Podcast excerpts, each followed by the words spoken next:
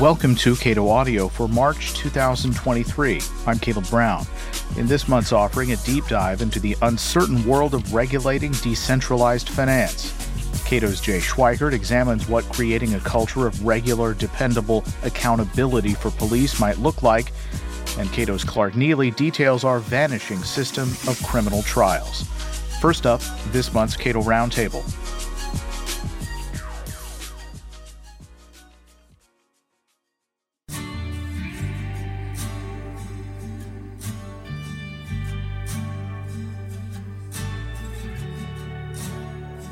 With the publication of the Human Freedom Index, we've uh, now have data going back to uh, 2000 on human freedom uh, by country around the globe, and the picture is not good.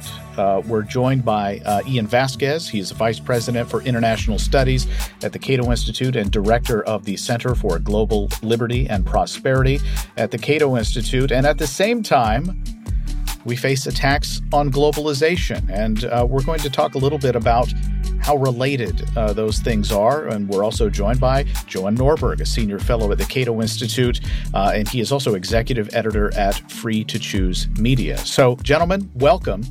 Uh, Ian, if you don't mind, uh, the pandemic, of course, wreaked havoc on human freedom uh, at the, at the country level.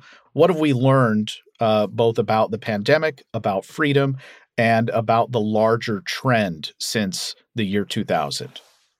Well, you mentioned the Human Freedom Index that we that we publish, uh, and now has data going back to the year 2000, and it goes through the year 2020, which of course is the pandemic year.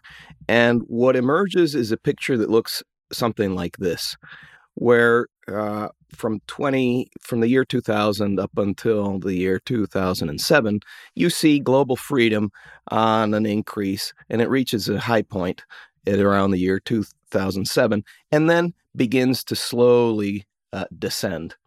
And that coincides uh, with a period uh, that uh, begins more or less around the financial crisis, the global financial crisis, and uh, the rise of all sorts of illiberalisms, populisms of the right and left, authoritarian populisms in uh, countries around the world through the year 2019. And then in the year 2020, you just see this gigantic drop in freedom, in global freedom. And it's uh, really striking because of its extent and the degree to which freedom drops off. 94% of the world's population, we calculate, lost freedom in the year 2020. And that's after nearly 80% had been losing freedom in the past uh, se- several years. And that drop in freedom was significant. It, it took us back more than two decades in terms of, uh, of the freedoms that were gained uh, during that period.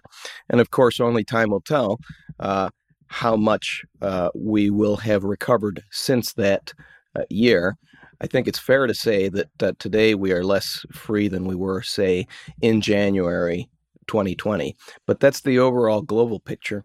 And I think that that mirrors what has happened in so many countries around the world, whether they're dem- democracies or non democracies, rich countries or not. Johan, when we see countries that are uh, losing freedom, uh, how does that correlate with countries that are, in a sense, turning inward? That is, they they do not want to engage as much with the rest of the world. They are less open. You wrote a book about called "Open," about uh, the degree to which people and countries are willing to experience new things and, you know, take that take that gamble, take that risk on uh, a willingness and openness to the rest of the world? Yeah, openness and globalization is often the canary in the coal mine. Because when we see these kinds of shifts in an authoritarian direction towards more of statism and, and populism, one thing they really dislike is openness because with openness comes uh, surprises new ideas and innovation and competition and that's something that they don't like so the picture for globalization is actually remarkably similar to what Ian just said about human freedom generally. over my lifetime, since the early 1970s, we've seen an increase in trade as a share of global GDP, so that it's basically doubled uh, from the early 1970s until a peak in 2007, 2008. And then, after the global financial crisis, since then, we've basically seen for every liberalizing trade measure in a country, we've had four to five protectionist ones. We've seen a drop in uh, foreign direct investments. Um, it's uh, been reduced by almost three quarters since 2008. And this share of uh, trade in, in goods and services generally has not just stagnated, it has begun to decline. And that's worrying for so many reasons for freedom, for prosperity, the abilities to specialize and, and to make sure that our, our countries are competitive and uh, fully functioning. And it's also the case that protectionism is contagious. So when someone starts with trade wars, with um, tariffs, then others step up their game and they want to do the same thing because they think they're losing out unless they also implement these tariffs. Uh, and we can now see that with America's uh, very large subsidy packages, uh, where or every other country think that this is a way of taking their jobs and businesses, so they implement their own subsidy programs right now. You mentioned the financial crisis, and I, I wonder the degree to which that sort of turned the tide in a sense, because uh, I'm, I'm, thinking of Iceland specifically, which was uh, had a, a, lot. It was heavily invested in a lot of the these sort of what turned out to be uh, not very high quality investments, and I and I wonder if the to the extent to which the global financial crisis pay, played uh, a an outsized role in leading countries individually to believe that well uh, maybe it is time to look inward and not be as open as we have been in the past. Yeah, I think history speaks loudly on that point when everything's go wrong in a dramatic fashion and when you're worried about the world, especially when it seems like the threat comes from the outside. And this is the financial contagion, but also the pandemic. Then people start to build walls and turn inwards because they think that they can control things in uh, in a better fashion. Uh, but obviously, then often, quite often, because they also want to benefit particular um, economic incumbents, um, they're they're especially um, uh, favored businesses and uh, local monopolies, and that's a power that they get when you start uh, to turn towards in turn inwards and towards more protectionism.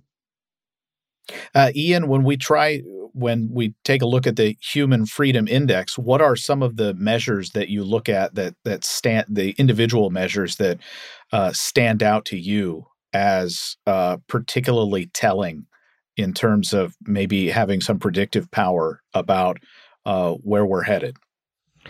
Well, you know, Johan just talked about globalization and trade. And in fact, uh, freedom to trade was one of the areas that uh, has most fallen over the last uh, uh, many years. And if we look at some of the other areas, we find that they are the rule of law, uh, freedom of expression. And so that when uh, the pandemic hits, what really is happening during the pandemic is that almost all, well, most of the different categories of freedom that we look at, including freedom of movement and um, almost every indicator of economic freedom, not just freedom to trade, fall. And as I say, uh, they do so notably. Um, and you can say that the pandemic had that uh, extra effect that a crisis had, uh, but it was probably more severe. Uh, I mean, it, there was no doubt that it was more severe than the financial crisis in terms of the loss of freedom. And um, it certainly uh, did accelerate trends that were already happening uh, beforehand. Scholars of free speech talk about a free speech recession that had already been going on for many years all around the world, again, in, in democracies and, and non democracies. And certainly that was accelerated notably during the, the pandemic all around the world. Historically speaking, why do countries turn inward? Why do countries decide, uh, or the leadership in those countries decide to restrict freedom and what happens to societies that make those decisions?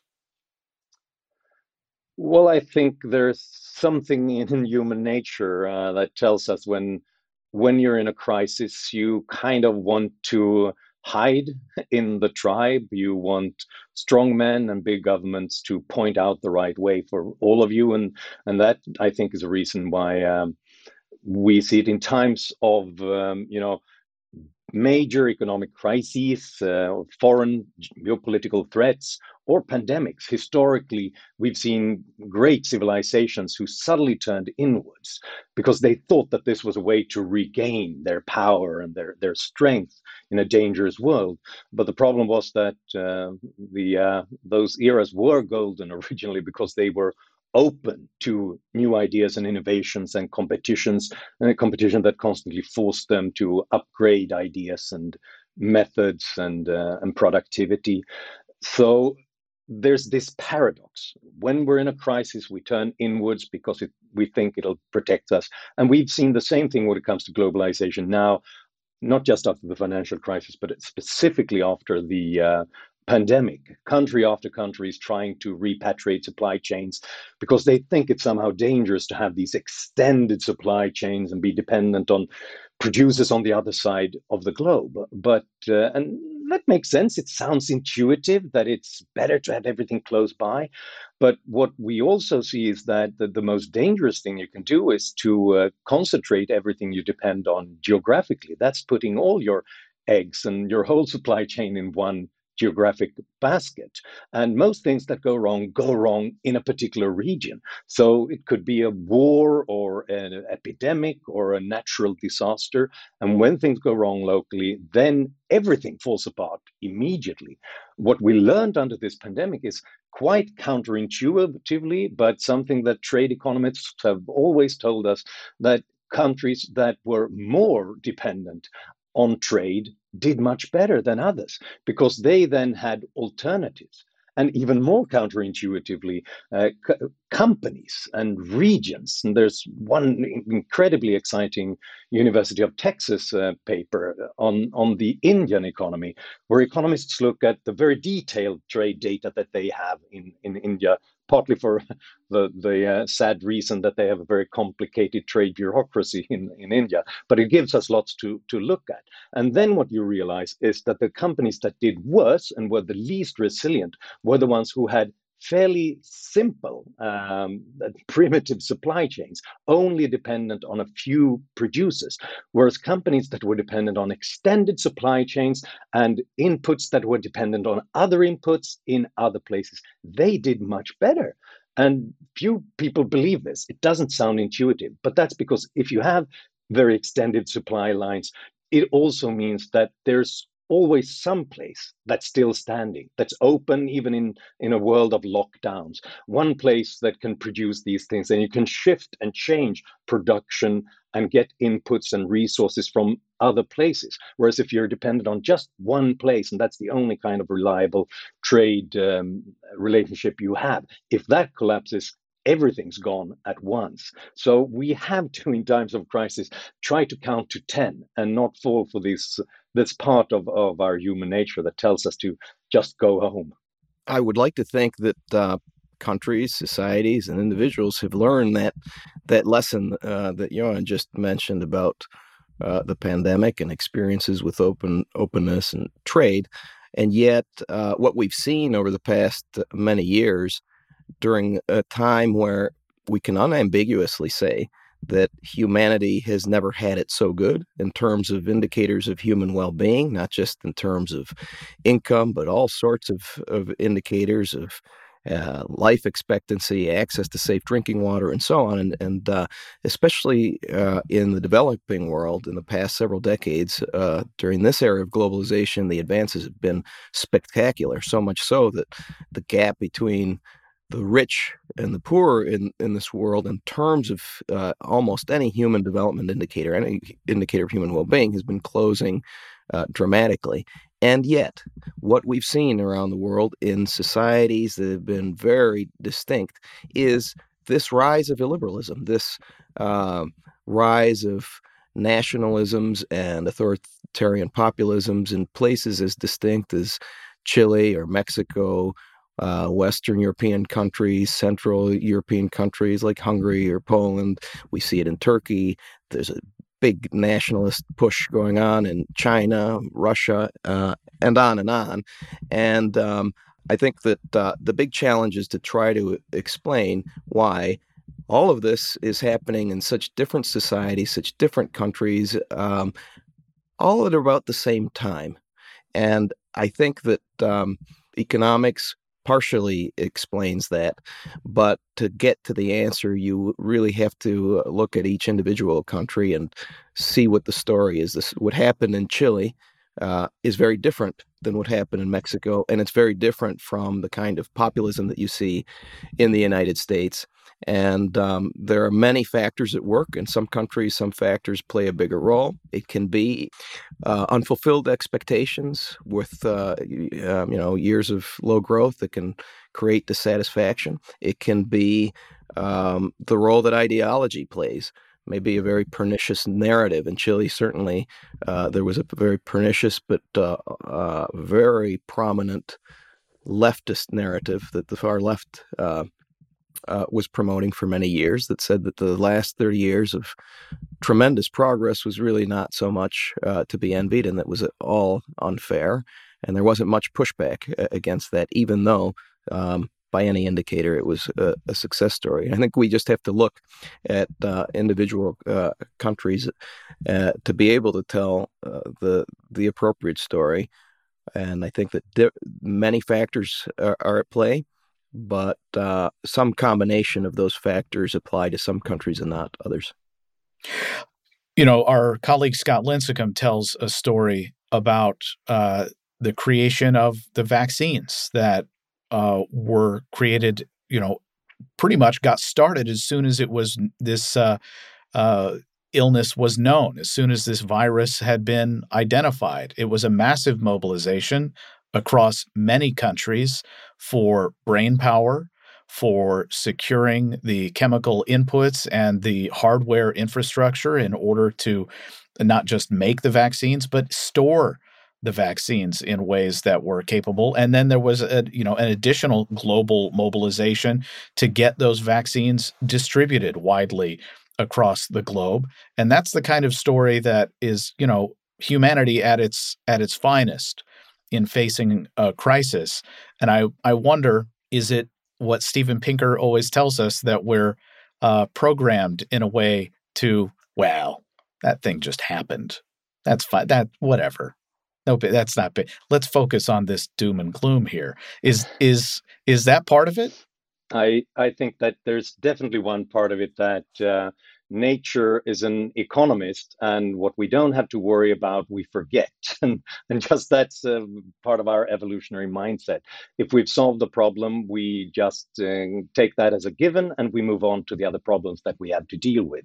And in a way that's a good thing. It means that we'll probably solve more problems. But if we forget what made it possible to to make those gains then obviously we will forget all about the institutions and the freedom and the openness that's needed to to make sure that that happens. And that's why we need not just the the data and the the facts we also need those stories to talk about how things how we got the solutions from previous eras uh, of voluntary cooperation across borders. Like the vaccine i think that's such a great story. It's you know, it's a Hungarian biochemist meeting an American immunologist at the University of, of Pennsylvania, and they then cooperate with the uh, descendants of Turkish migrants to Germany with their skills set and their ideas, and they come up with some ideas, but they need to cooperate with American uh, uh,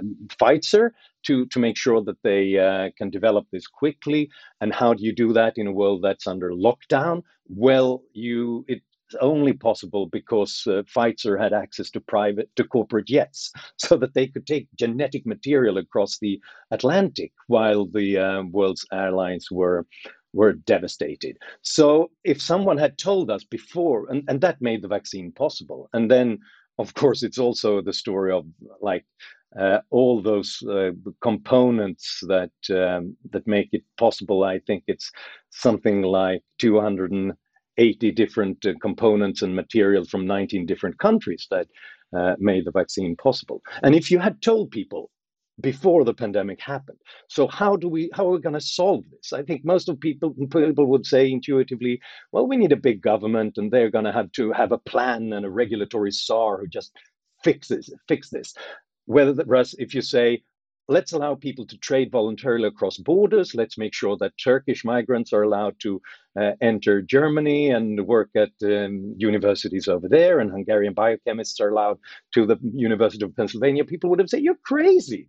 But that's actually the thing that that saved us, and that's often the story when you look at innovations and when we count all our blessings when it comes to science, innovations, business model. There's often a story like that out there. Ian, you made reference to uh, countries, uh, particularly those south of the United States, that um, where the case had not been made, that moral case for uh, freedom, and we can we can talk about the, the benefits, the the goods, the what the deliverables of uh, freedom of globalization, but you know, in a lot of these countries that you've mentioned, particularly, I, I think if I recall correctly, Chile, um, that moral case just wasn't wasn't being presented, and and selling that case, if I understand you correctly, is of utmost importance. I think that's right, and I think that uh, the example of Chile has important lessons for the United States. After all, Chile was the country that, uh, by by any indicator, it was one of the great success stories in the developing uh, world. It was almost uh, developed, and yet um, Chileans knew because they were told uh, by uh, at the universities, at the schools, by the media, um, by important business associations and and leaders at the museums, at uh, all of the the cultural spaces in in Chile, that somehow it was unfair, that somehow um, inequality had increased, that somehow mo- mobility uh, was just non existent. All of that is actually false. Uh, what was repeated over and over again were actually f- factually incorrect uh, statements that, because they were repeated so often, people believed. And that really did help uh, create the stage for uh, a new leftist far left uh, president to come in, uh, and uh, the initiation of a co- constitutional assembly that wanted to introduce quite a radical uh, leftist uh, constitution. Luckily, it was uh, rejected, but they're still in the process of coming up with a new one, and that's a big threat to to freedom. And I think that that is a lesson that we have to take seriously here in the United States. Um, we were talking a moment ago about um, globalization and the vaccine, and how really uh, Scott Lincicome is right to call that triumph of, of globalization. And it's really a triumph of, of freedom. And one of the things that I like to point out when we look at the data on human freedom and human well being, because the two are uh, strongly related, is that these improvements in human well-being in the developing world, poor countries, um, have been occurring virtually everywhere, including in countries that have not increased uh, very much their their level of freedom. Even there, you you see increases in health indicators and life expectancy and so on, and uh, basically what you're seeing there is that the whole world is benefiting from freedom in the free world. It is very much, as Hayek, uh, Nobel laureate uh, Friedrich Hayek said more than 50 years ago, that the benefits of freedom are not limited just to the free, the unfree benefit as well. You go to the developing world today and you see poor people with cell phones.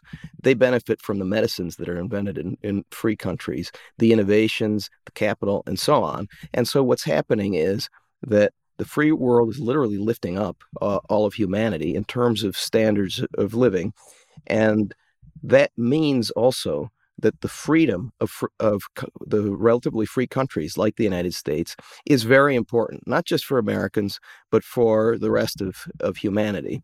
And I'm afraid that um, one of the things that we've been tracking in the Human Freedom Index is a long term decline in freedom of the United States. It used to be close to the top. Now it ranks on our Human Freedom Index 23 out of 165 countries. Still one of, uh, among the freer countries in the world, but we we like to think of the United States as a bastion for liberty in the world, and I'm afraid it's on a downward spiral. Last uh, in the last report, it was ranked at um, 16 in the year 2000. The United States ranked sixth, and so um, I, I think that that's something that we need to be concerned about, especially in an environment where um, the politics on the right and on the left are being influenced by these more extreme illiberal views.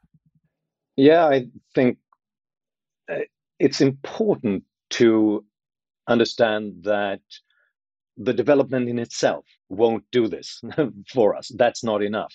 Ian mentioned what happened in Chile. It's really by far the most successful Latin American country in recent decades. And yet we had all that discontent in the midst of relative abundance and opportunity.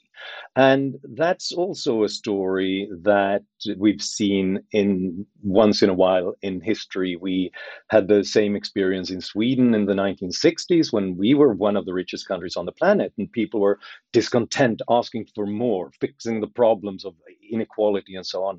And the then Social Democratic Prime Minister, uh, Tage Erlander, talked about this as the discontent of raised expectations it's not enough that things get better because then you also raise your expectations and you want more instantly and fix all those things that you might not even have considered as problems before. It was just the way the world worked. But nowadays, you, you realize that you can get out of poverty, you can get an education. So, why isn't all of this happening to everyone at the same time?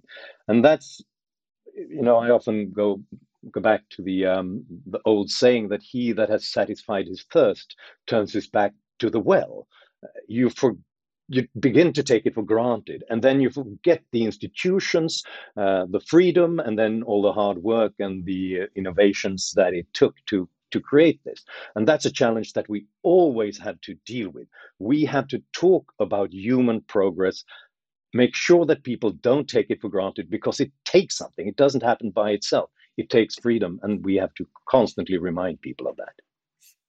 All right. I think we're going to leave it there. I agree John... with that, by the way. Sorry? I agree with that, by the way. All right. We're going to leave it there. Johan Norberg is a senior fellow at the Cato Institute and executive editor of Free to Choose Media. He's the author of numerous books, including a few for the Cato Institute, some very popular ones, in fact.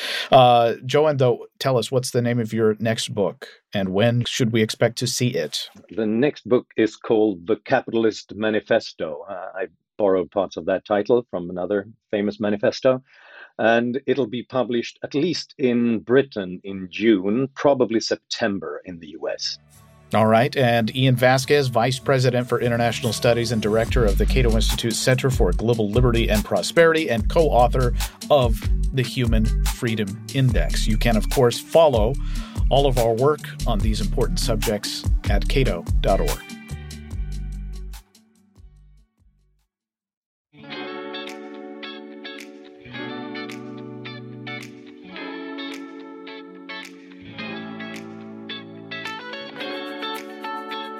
The collapse of centralized crypto exchange FTX has driven congressional hearings and calls to further scrutinize and regulate cryptocurrency and decentralized finance, or DeFi.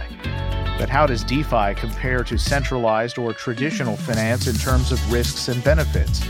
And how should regulation take into account those distinctions? At a Cato Policy event, Tiffany J. Smith, a partner at Wilmer Hale, and Dane Lund, a core contributor at Alliance DAO, offered their thoughts. Good afternoon, everyone. Thanks so much for the invitation to be here. Um, as Jennifer mentioned, my, my background is um, I've been focused on the regulation of financial intermediaries for the last uh, 14 years. And in that experience, I've always focused on the federal securities laws, the state, the state laws, and what applies to those entities holding other people's money, right? And as we think about crypto and we think about the potential there, I see what is happening is that because there is a push for regulation, we're trying to, in some respects, blindly push the regulations that are that are really meant for centralized intermediaries onto all types of crypto and not really distinguishing between those projects protocols where you have a single person who is making the decisions about how the protocol works versus the more decentralized projects and protocols where it's not really a single person, but instead it's a dispersed group of individuals. And we're going to talk more about what decentralization means. But my worry is that by forcing a set of regulations on a group or projects that don't necessarily meet the same that don't have the same standards and the same functions as centralized exchanges we are one deciding as a policy matter that defi is bad and we're overlooking the benefits of the technology and really why it is that you have individuals opting in to these protocols no, it always it always comes down to client demands, right? It's the fact that historically some centralized intermediaries have discriminated or not given access to certain groups, and that's why you have people who are underbanked or unbanked completely. And if you think about the rationale behind people wanting to opt in to these services, then you get an impetus to try to figure out how these are how these protocols are different from centralized exchanges and then figuring out the types of regulations and standards that make sense. I'm not suggesting that we don't have standards. And I think that some of the um, language and the verbiage from folks in the, in the DeFi and crypto community from years ago that we don't have regulations is totally false. We need to have regulations because anytime you're dealing with, with other people's money, we have to have those regulations. But we need to think about how DeFi is different, starting with the fact that these are very much in on their um, computer focused native protocols where you have to worry about things like cybersecurity in a way that you don't need to necessarily worry about in the same way for centralized exchanges. So thinking about the differences and starting off, um, starting off developing regulations from that point, I think is a good starting point. And how we get there is by having dialogues like this, having discussions and saying from the industry saying, yes, we understand that we need to have regulations. Yes, we understand that we must protect consumers. And then having the regulators understand that there is a willingness to engage and have regulation, a desire to have regulation, but the regulations we have for central intermediaries don't necessarily work for decentralized players and protocols. Thank you. Um, thank you very much. So, uh, I think we face two crises um, that are very important uh, that, that, kind of come to a head in this discussion. One is a crisis of competitiveness. Uh, you know, the number one class at Stanford right now is a blockchain class.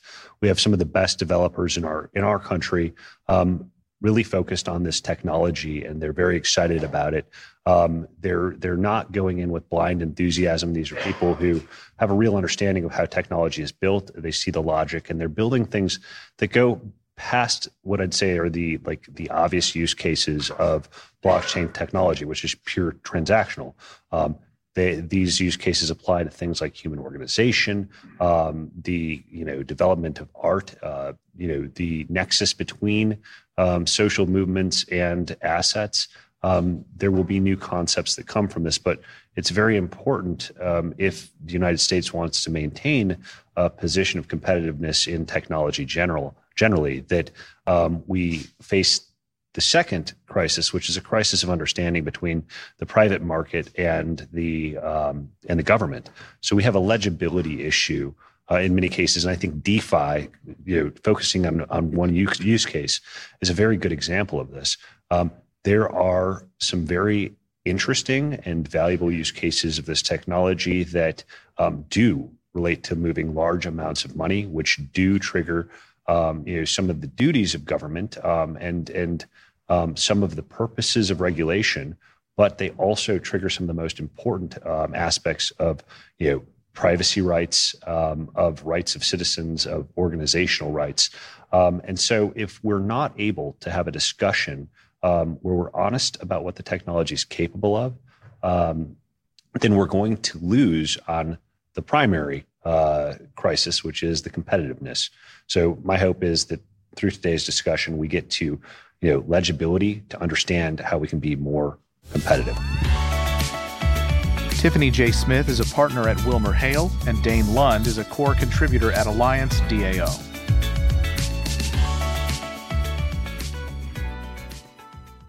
The police killing of Tyree Nichols in Memphis is exceptional, at least in a way. Few people defended the actions of the officers who killed him, and after the video quickly surfaced, the perpetrators were quickly charged. And yet, creating a culture where that kind of brutality simply doesn't occur with such great regularity will require a heavier lift. Cato's Jay Schweikert says that will mean ending qualified immunity. This case seems rare in a sense. Um, we have cases of police brutality, uh, poli- egregious misconduct on the part of police. One, this was a specific unit and not just a bunch of cops who happened to be together at one place at one time. Uh, two, the video was released fairly quickly. And three, these no almost no one defended these police officers and their activities, and they were charged fairly quickly. Uh, and I think some people thought, well, that's that's good, uh, but it still highlights a substantial problem. Yeah, absolutely. And I think that's what I think I like that framing that there's there's a way in which this incident is exceptional. Um, and it it highlights and illustrates some very important problems with our current policing system, but it's also um, you know, maybe not representative of the sort of ordinary problems that we face uh, in terms of police accountability. Um, I mean, I think it is, you know, an especially shocking and egregious degree of unjustified violence. I think anyone who has actually, you know, brought themselves to watch the harrowing video, um, you know, comes to that conclusion. Um, but I think that in terms of, and you're right. I mean, in terms of response, um, you know, we did get the video fairly quickly. Um, there has been pretty swift action in terms of criminal prosecution. Um, and that's, you know, good in a sense, but accountability doesn't just mean can we ensure justice for the people who commit, committed this particular act of violence? It's how do we inculcate a culture of accountability, of predictable accountability, such that these kinds of events don't occur uh, in the first place? Yeah, in a different context, in the context of our, our, criminal justice system, everyday defendants going to court and receiving sort of outrageous sentences, uh, you know, where the focus has been is, well, how do we get these people out of prison sooner? And of course, that what you're talking about in, the, in in this context is no, no, no, no. This is a horrible consequence of a bad system this is a horrible consequence of a system where uh, these sentences are not rational.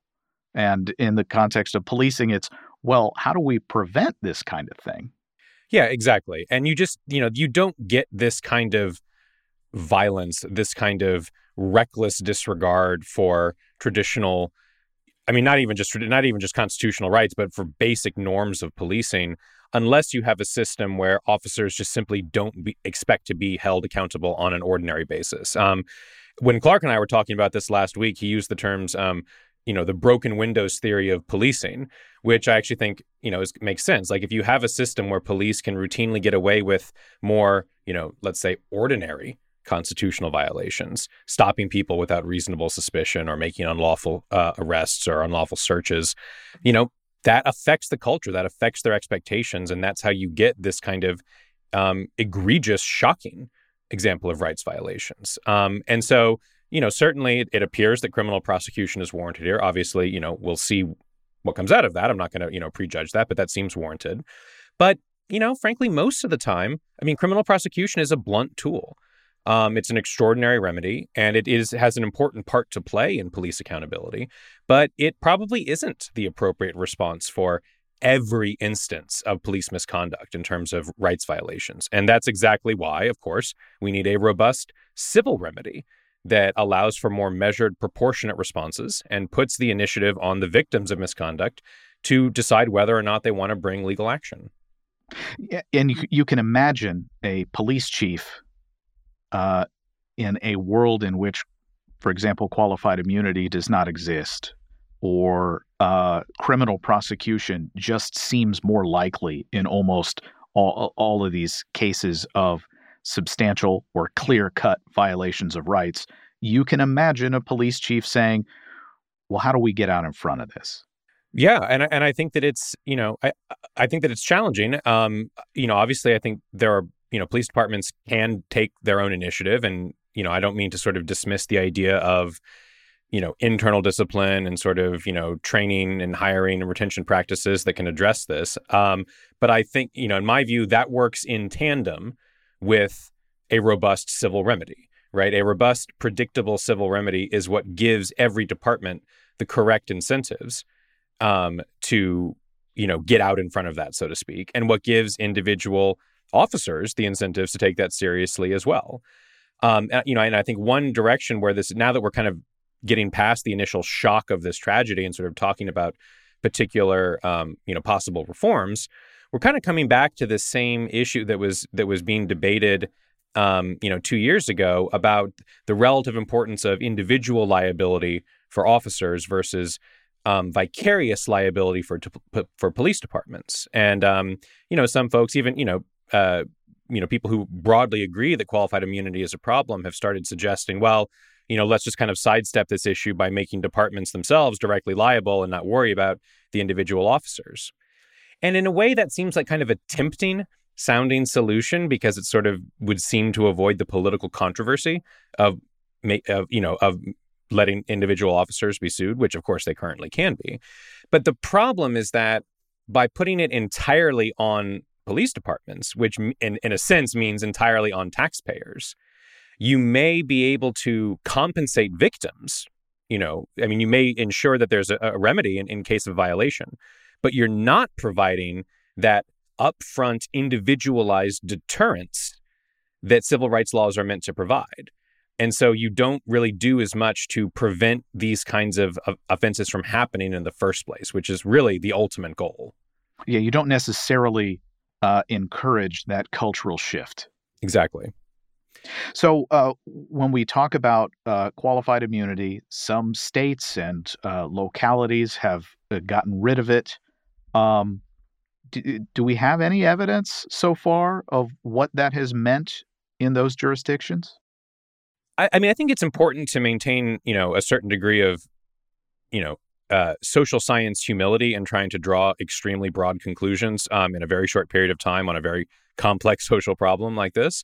Um, but uh, what we do know, I mean, certainly w- what we know for sure is that uh, the sort of hyperbolic doomsday predictions about what would happen if you got rid of qualified immunity have not come to pass in Colorado and New Mexico and New York City um, the jurisdictions that have essentially enacted state level qualified immunity reform. Um, there have not been declines in police retention out of step with like national trends. And, and in fact, my understanding is that Colorado in particular has um, done better than national trends in terms of overall, you know, retention questions.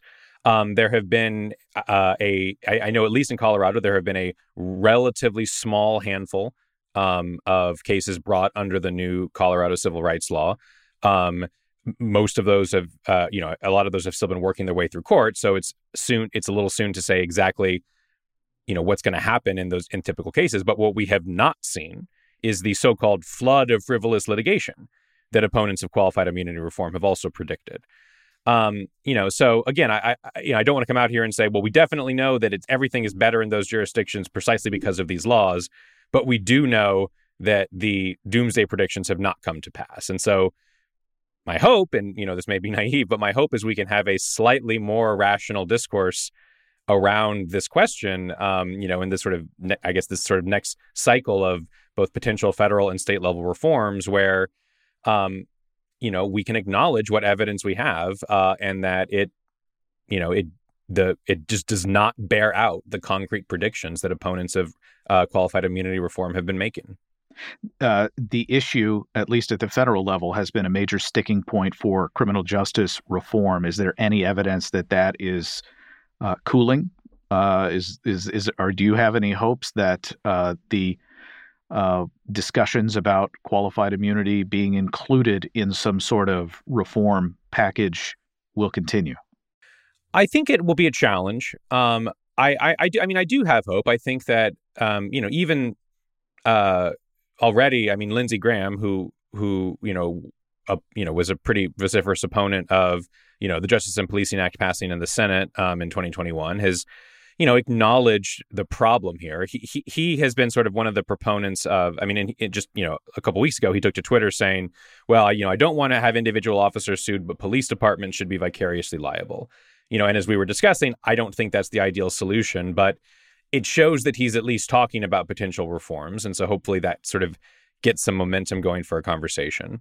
Um, I, I mean, honestly, I mean, one thing that gives me some hope is that I think, you know, in in the in the immediate aftermath of George Floyd's murder, um, in sort of the summer of 2020, there really was this kind of moment where there was broad, you know, bipartisan agreement that there was something wrong with how qualified immunity was working. And there were, you know, disagreements on maybe what the right approach was, but it really wasn't that controversial to say that there was a problem with this doctrine. And that, of course, is the point in time where we had Republican Senator Mike Braun introduce a bill in the Senate that would have essentially eliminated QI in its current form and replaced it with, you know, a very narrow set of safe harbor alternatives. What I think happened though is that this narrative about or the, you know, the policy question of qualified immunity reform and police reform in general got wrapped up with this much broader culture war narrative about, you know, defund the police versus back the blue. And in the aftermath of the 2020 election, I think that the, the issue just was so hot because it really was no longer a question of do you support this kind of qualified immunity reform? It was which side's giant narrative of everything do you agree with? You know, and so it just kind of became impossible to like turn down the temperature. And so what I'm hoping is that we've gotten a little bit of distance from that. Um, you know, and frankly, you know, and this is, I mean, one thing that makes it a little bit more complicated here is that, you know, you know, obviously Tyree Nichols was, you know, a black man who was killed by police officers. You know, the five officers immediately involved were also black. And so it makes it a little bit less of a easy fit for a kind of racially charged narrative, um, which I think, you know, I mean, I'm, you know, not sort of, I mean, our take is that those narratives, whether or not they're true, are often a little bit sort of distracting from what underlying structural changes can actually make the system better for everyone. So it may be possible that, like, the fact that there's not this sort of extreme, obvious racial aspect to this particular crime could make it turn turn down the temperature a little bit. You know, I think it's hard to say. And, you know, of course, we do have a Republican House right now, which you know, given the cur- current landscape of these proposals, makes it challenging. Um, but I hope that there can at least be, you know, progress in terms of rational dis- discourse about this at the federal level, introduce some proposals to get past where we currently have drawn the lines. You know, and even if something isn't passed in this Congress, you know, it generates a little bit more momentum going forward. And hopefully, you know, what seems more likely is getting more state level reforms um, so that we continue getting evidence about what happens at the state level when you do this to, you know, again, push back against these hyperbolic predictions of disaster. I spoke with Chris Kemmitt of the uh, NAACP Legal Defense Fund a while back, and he had a, a case of a young woman who had been strip searched by school, public school officials, and uh, I, I just, I just think it's important that uh, we stress that the violations of rights that can exist on the part of agents of the state uh, can occur outside of policing as well, and that qualified immunity is potentially a bigger discussion than just police. Oh, absolutely, absolutely. I mean, uh, uh, you know, obviously this issue has kind of come to national prominence because of high-profile instances of, of police misconduct, but it applies, you know, to corrections officers. It applies to education officials. That comes up in the context of cases like you mentioned with sort of strip searches or other sort of Fourth Amendment violations. Of course, it also comes up in the context of higher education in terms of free speech or um, free exercise questions, where you know school officials are alleged to have discriminated against very often, uh, you know, political or religious conservatives. Um, you know, and so those are the kinds of qualified immunity cases that speak a lot more to Republicans. And so, in a sense, I mean, again, this may be sort of naive of me, but like, in a way, you know, obviously the best policy here is to get rid of qualified immunity across the board. But in a way, that even though that's a broader proposal, it may actually be more politically palatable because it brings in a broader set of uh, you know agents of the state that get outside of this one particular context because as much as the law enforcement lobby often makes a lot of pretty extreme misstatements about qualified immunity. The one reasonable argument that they make quite a bit is hey if qualified immunity is so bad why are you only trying to take it away from us? Why not get rid of it across the board? You know to which i and other sort of actual civil rights advocates say you know your terms are acceptable. You know that sounds great. Um, and so if that's the direction that the conversation goes, um, you know, I would be thrilled to see, you know, sort of principled Republicans in Congress say, hey, you know what? This is a problem, but it's not right to pick on police officers. It applies across the board. So let's have that broader discussion. That would be great. Jay Schweikert is a research fellow at the Cato Institute. The right to a trial by jury is in the text of the Constitution, and it's in the Bill of Rights. It seems like the framers thought it was pretty important. And yet, we live in a world where the vast majority of convictions do not occur at trial. What are the costs of replacing our jury trial system? Clark Neily is Senior Vice President for Legal Affairs at the Cato Institute. We talked about the vanishing trial for this Cato Audio exclusive. As you note in uh, your chapter with Jay Schweikert and James Craven on restoring the jury trial, the Constitution provides that the trial of all crimes shall be by jury. That seems like a pretty clear cut uh, edict from the Constitution, uh, and yet that is, is pretty close to the opposite of what we have now. So, describe to me the situation we have with respect to jury trials. Yeah, well, at the time of the founding, there were few institutions more sacred and more important to the founders than uh, the criminal jury trial. It's no accident that the right to a criminal jury trial is the only right found both in the text of the unamended Constitution, as you just quoted, and also in the Bill of Rights. It's the only right that was uh, listed in uh, every single state constitution at the time of the founding. And if you actually look at the Bill of Rights, about half of the Bill of Rights has to do with criminal procedure, and most of that is about criminal jury trials. So you have this incredibly important institution. We can talk for a bit about why the founders correctly believed that um, jury trials in criminal cases were so important. Um, and as you note, they have been essentially taken over and and uh, expunged from our system in, uh, in large measure by um, the what I call the extra constitutional practice of plea bargaining. Extra constitutional in the sense that it's nowhere mentioned in the text of the Constitution.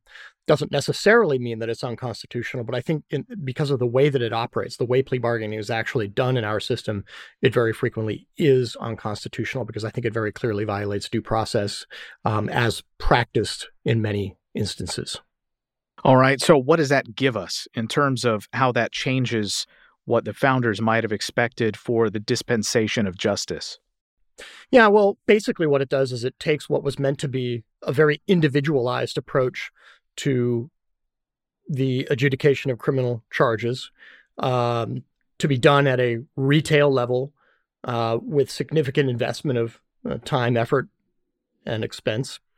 And it transforms it into a wholesale process, um, the one we have today, uh, that uh, creates a system that's able to process uh, millions and millions of arrestees. Are about 10 million people arrested last year, um, and um, dispose of those cases with, with a minimal amount, um, a minimal investment of, of resources. Essentially, it has made it the act of obtaining a criminal conviction extremely streamlined, extremely cheap, and in, in most cases, quite certain for the government. And it was not meant to be any of those things. So um, that I think is really what we that that has that is the catalyst for our um, policy of mass incarceration. We lock up more people than any other country on earth. And the thing that enables us to do that is this process of mass adjudication uh, that uh, that plea bargaining is the driving engine of. So I was uncomfortable for a very long time with this notion of mass incarceration, but the, the case that you make here is uh, by virtue of the way in which cases are adjudicated that it is so efficient that it might as well be an assembly line uh, cases are uh, we we have laws on the books that effectively uh, make this process quick uh, and easy for the government. Uh, what does that give us in terms of lawmaking, or does that impact how lawmaking gets done? It's hard to show a, a, a, direct through line here, but it seems rather clear that it must. Uh, we have a vastly over criminalized society. The government criminalizes far too much conduct that should be either left alone entirely or for which some other response would be better. Um, and one of the reasons we're able to do that uh, is because we don't have to sort of pay the full constitutional freight uh, for enforcing those laws. I'll give you an example. There was a case a couple years ago in New Orleans uh, where a waiter at the famous restaurant Antoine's was prosecuted for selling a small amount of marijuana, and the prosecutors brought felony charges. The guy was looking at more than 10 years. Um, but he refused to plead guilty. And when the time came to take that case to trial, they were unable to impanel a jury because essentially the prosecutors were being laughed out of court. People were saying, no, I'm not going to convict somebody of such a stupid crime. Um, and that's really good information for the government to get, right? That that some of the laws on the books are perceived to be so ridiculous um, that it's not worth enforcing them, and that at least in some cases you won't even be able to impanel a jury of people who would agree to convict somebody who had committed that crime. Um, our current system largely insulates prosecutors and legislators from that kind of feedback. And I think pretty clearly that helps to create a situation where we have far more criminal laws on the books than really makes sense, and certainly more laws on the books than would be there if if each and every one of us uh, was subject to being called down to the courthouse against our will and told you're going to participate in this trial because this person has you know sold a bag of weed or something like that. Um, there's no way in the world that i'm going to do that quietly uh, now, I will absolutely go down to the courthouse and participate in in a trial involving a, a, a murder or an armed robbery or something like that. Um, but you're going to hear about it from me if you expect me to devote, you know, let's say five days of my time to deciding whether somebody sold drugs. No way. And uh, that might be for average people. That might be the only interaction those people ever have with the criminal justice system in a in a serious way. No, that's absolutely right. I mean, the, the founders, to go back to the founders for a moment, they firmly believed, and I think correctly, that participating in the administration of criminal justice by serving on criminal juries was an indispensable civic activity. It was a way of ensuring that people not only had a stake um, in the process, but also that they had a better insight into how the process worked. That they were that they were sort of you know not only participating, but in some sense uh, they were actors within the system. And I think that to a high degree of certainty, our criminal justice system has could only have become as pathological as it has, and it is deeply pathological uh, by uh, subverting the founders' very deliberate intention of putting citizen participation at the very heart of the administration of criminal justice. If citizens still played a meaningful role in the adjudication of criminal charges like they're supposed to under the Constitution, um, I think it's quite clear that our system would look radically different than it does today. Uh, we, we didn't, we sort of skipped over this, but when we talk about the founders and criminal justice uh, before the revolution, what did criminal justice look like for uh, average people, for even the very wealthy. I can remember William Penn famously being put on trial. Yeah, so the footprint of criminal justice was much smaller uh, at, at the time of the founding and, and before that. Certainly, it was capable of and routinely did produce injustices. Uh, it, it's easy, for example, to remember what happened uh, in the Salem witch trials um, and to be horrified by it, as we should be.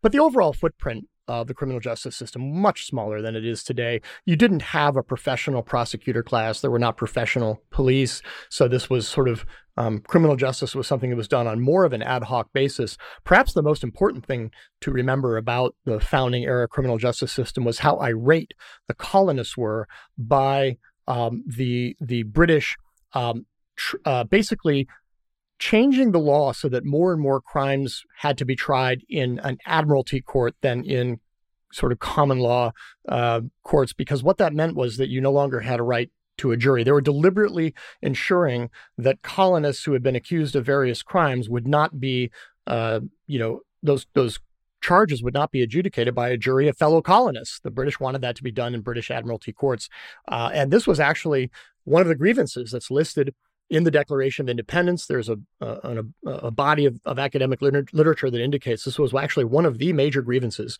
that the colonists had. So it was a really big deal that the British uh, themselves tried to essentially um, uh, minimize the the uh, scope and availability of jury trials just exactly the same way that the government has succeeded in doing today. So, at the federal and state level, obviously, you know, at, as we know that most prisoners are prisoners at the state level, uh, what can uh, lawmakers, what can I, I, assume the judiciary can't do all that much, but uh, what can lawmakers do to say we would like to move the fraction of convictions that are achieved by prosecutors from uh, for via uh, plea bargaining or not a jury trial um, from its very high level to a slightly lower level. Yeah, I, I strongly emphasize we should not let anybody off the hook here. There's plenty of culpability to go around. Um, I, I, think that a system that is uh, premised on the, the notion that nearly everybody can be induced and will ultimately be induced to condemn themselves, to waive their right to a jury trial and condemn themselves is grotesque. Um, and, um, you know, the, this business of, of persuading people to condemn themselves is, is has a squalid history and uh, I really think cannot be done um, consistent. Uh, it can't be done on a, on a on a sort of a mass level the way we do it, consistent with due process. So, what could legislators do? I think the first and most important thing they could do, and this would be very easy, would be to create um, a what's called a trial lottery.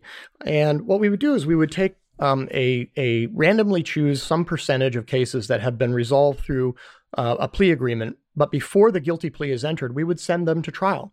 And what we'd be looking for is to see how often is the government able to obtain a conviction before a jury. And if they get the conviction, then the defendant gets whatever the plea deal was of course, if there's a if there's an acquittal, then the defendant walks. Uh, but what we what we'd be able to do is we'd be able to get much more precise numbers on how often the government is able to induce um, a a guilty plea um, in a case where it would not have been able to obtain a conviction in front of a jury. And I've had friends of mine who are experienced criminal defense attorneys estimate that that number would be anywhere from 20 to 50 percent. And I think just those numbers alone, if if they actually ended up manifesting that way, would thoroughly undermine uh, the sort of both the rationale and the faith that people have in the legitimacy of plea bargaining as an institution. On the judicial side, it would simply be a matter of recognizing that coercion, um, even though it is difficult both to define um, and to identify in terms of when it's actually happening is plainly rampant in the system and we can we can know that from a variety of ways one of the most important ways that we know it is that um, approximately 15% of all known exonerations to date um, involved false guilty pleas literally the government coercing innocent people into pleading guilty to crimes they didn't commit. Um, that data is indisputable. No one seriously disputes it. We don't know what percentage of, of guilty pleas um, are, are, false, uh, but we know that it's uh, more than a de minimis amount. Um, and if judges were more vigilant um, about ensuring that any particular guilty plea was not coerced, uh, then that would have a significant uh, impact um, and then the final thing the judges could do, I mean, there's plenty, but the one last one that comes to mind is um, judges could um, uh, advise jurors uh, that they have the ability to acquit against the evidence. That's sometimes called jury nullification. We prefer the more precise term conscientious acquittal. And they could advise jurors that they have the power to ask any question they want to know the answer to, including, for example, whether the defendant is facing a trial penalty, which is simply the term that describes the often vast differential between the punishment a defendant will receive if they agree to plead guilty versus the much more draconian penalty that the defendant will receive if they exercise their right to trial and lose. And if the jury considers that information to be relevant and takes it into account in rendering their verdict, um, there's nothing wrong with that. Uh, and but right now, judges go to great lengths to ensure jurors know none of this, uh, but they could turn on a dime and ensure that jurors know all of it. Clark Neily is Senior Vice President for Legal Affairs at the Cato Institute. If you have a topic that you want tackled in our Cato Audio exclusive segment, please send it to Cato Audio at cato.org and we'll take a look. Thank you.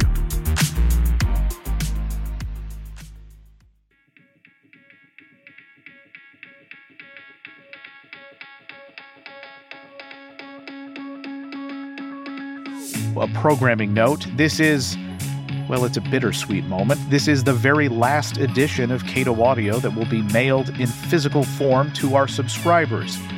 We're still producing it, of course, but from here on out, you'll need to grab your Cato Audio editions the same way you get the Cato Daily Podcast from a podcasting app or from our website. That will do it for this edition of Cato Audio. I'm Caleb Brown. Talk to you again next month.